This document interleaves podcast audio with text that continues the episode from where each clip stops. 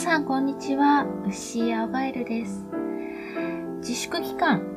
おうち時間がたっぷりなわけですが、そんなおうち時間、皆様どうお過ごしですか？私はですね、最近よく掃除をしています。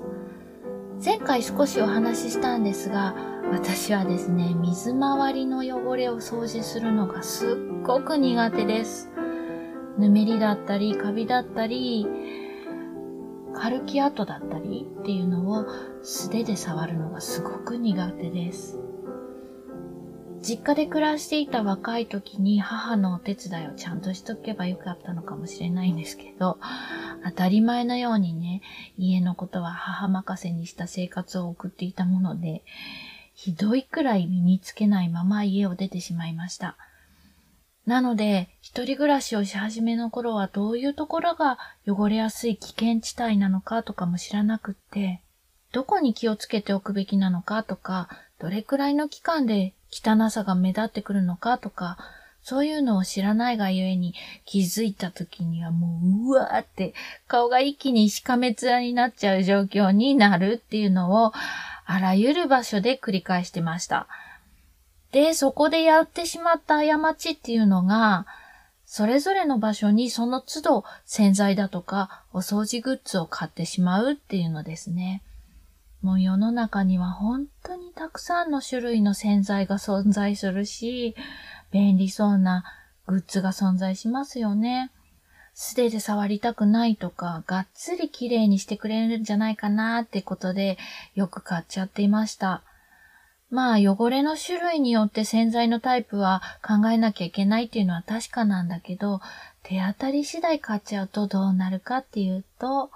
洗剤については、各所の洗剤なので、それぞれの洗剤がなかなか減らない。で、そしてグッズについては、物が増えるとその分、そのグッズの置き場も必要になってきちゃいますから、ごちゃごちゃしてくる。で、そのごちゃごちゃしてきたところって、またなかなかね、全部をどけて拭くとか、しなくなってきちゃって、掃除グッズゾーン自体が全体的にね、なんとなくくすんでくる。そして、触りたくなくなる。ゆくゆくは数の多さもあって、管理しきれなくなるっていうことになりました。もう今でもあの一角の映像が鮮明に思い出されるくらい私の中で心に刻まれてますね。で、そんな経験をして、その後いろいろまた勉強もして、そしたら家の中の掃除ってよっぽどのことがない限り重曹とクエン酸でいけるんだっていうことを知りまして、少しずつ専用洗剤たちとさようならしていきました。あと、汚れに気づくまで放置するっていうのをなるべくやめるようにしました。まあ人間、生きていくには道具を使わないとやっていけないし、で、使った道具はね、使った分だけ汚れるんだから、だからこそ道具に感謝して洗えばいいんだっていうのが思えるようになったっていうのが、私の中の意識改革の時に役に立ったかなと思います。何か行動をした時に、さっと使ったものを洗う。ついでに周辺の場所なんかもちょっと洗ったりとか、さっと拭いたりっていうことをしたら、だいぶ気持ちよく暮らせるようになりました。まあでも、体調だったり気分だったり、あとは急にね、子供が呼んでるみたいな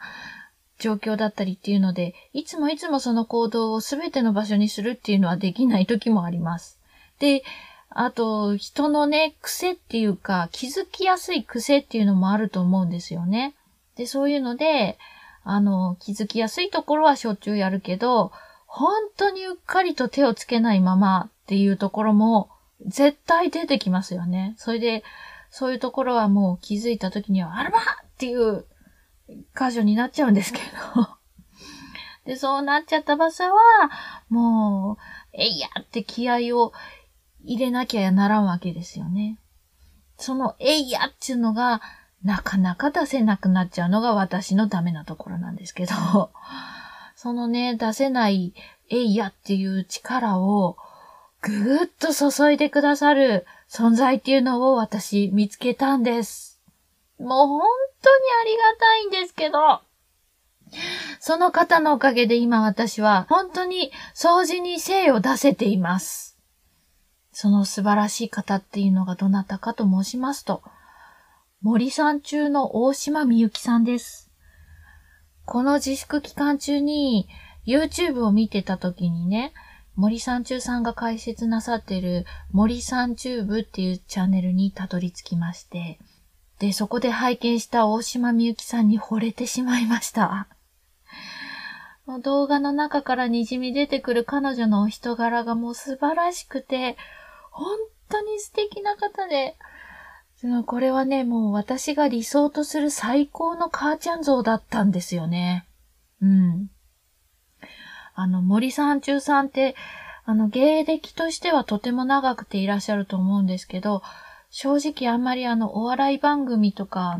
を見せてもらえない家庭で育ったので、豪快な方っていうくらいしか知らなかったんですけど、だから代表的なものが何かっていうのを正直ちょっと知らないんですけど、でもこの度本当に今更ながらではありますけれども、YouTube の力によりもう大ファンになりました。大島さんはね、お掃除が大好きでいらして、大好きっていうか、汚れを見つけると許せなくなるっていうタイプでいらして、もうそれは根気強く最後まで丁寧に綺麗にされるんですよ。でね、すごいのが、もう自分のとこだけじゃなくって、お友達のお家もお掃除してあげてるんですよね。プライベートで。もう自分がやりたいからっていうことで。で、そのお掃除していく様子なんかも動画で上げてくださってるんだけど、先ほどのね、その、森さんチューブっていうチャンネルのワンコーナーで丸一日かけてそのお友達のお家のキッチンを整理整頓した上でピカピカに磨き上げたり、あとそれとはまた別にご自身のご自宅の様子なんかも公開してらっしゃいます。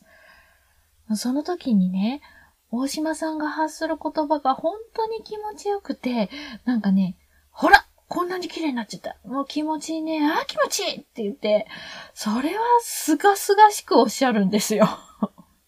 私が苦手とするタイプの汚れたちも、全然嫌そうじゃなくってね、パパパって洗って、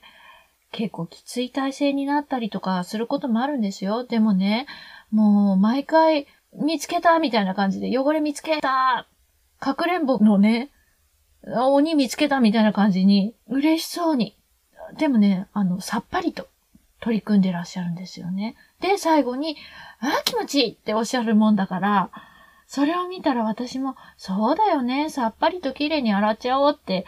思えるようになりました。うん。何を嫌がっとるんだと。うじうじしとるんじゃないみたいな。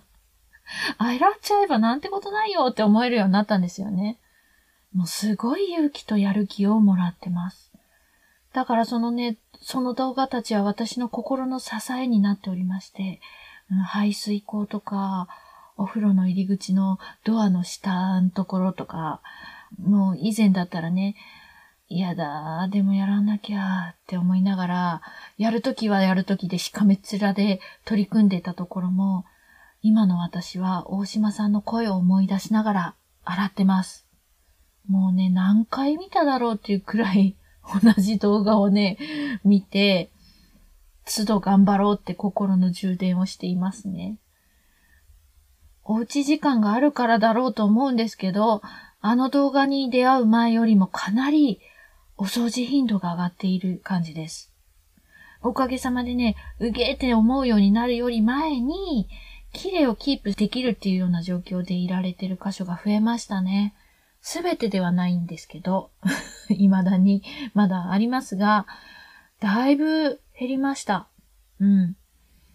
もう常に大島さんが私の斜め上でね、見守ってくれてるような感じで、パワーをもらいながら手を動かしてます。もう本当に大島さんには感謝しています。これがね、自粛期間が終わっても続けられるかどうかっていうのがミソですよね。どうなるかな数ヶ月後とか数年後とか、まだちゃんと続けられてるか、習慣化されてるかっていうのがね、大事だと思うので、こちらの番組でもご報告できるようにしたいですね。その際には、正直にご報告したいと思ってます。はい。それでは今日はここまで。最後までお聞きくださいましてありがとうございます。番組のご感想やご意見、ご質問は、Twitter の DM にてお寄せいただくか、ハッシュタグ、気まぐれ青ガエルでつぶやいてください。気まぐれはひらがな、青ガエルはカタカナでお願いいたします。お待ちしております。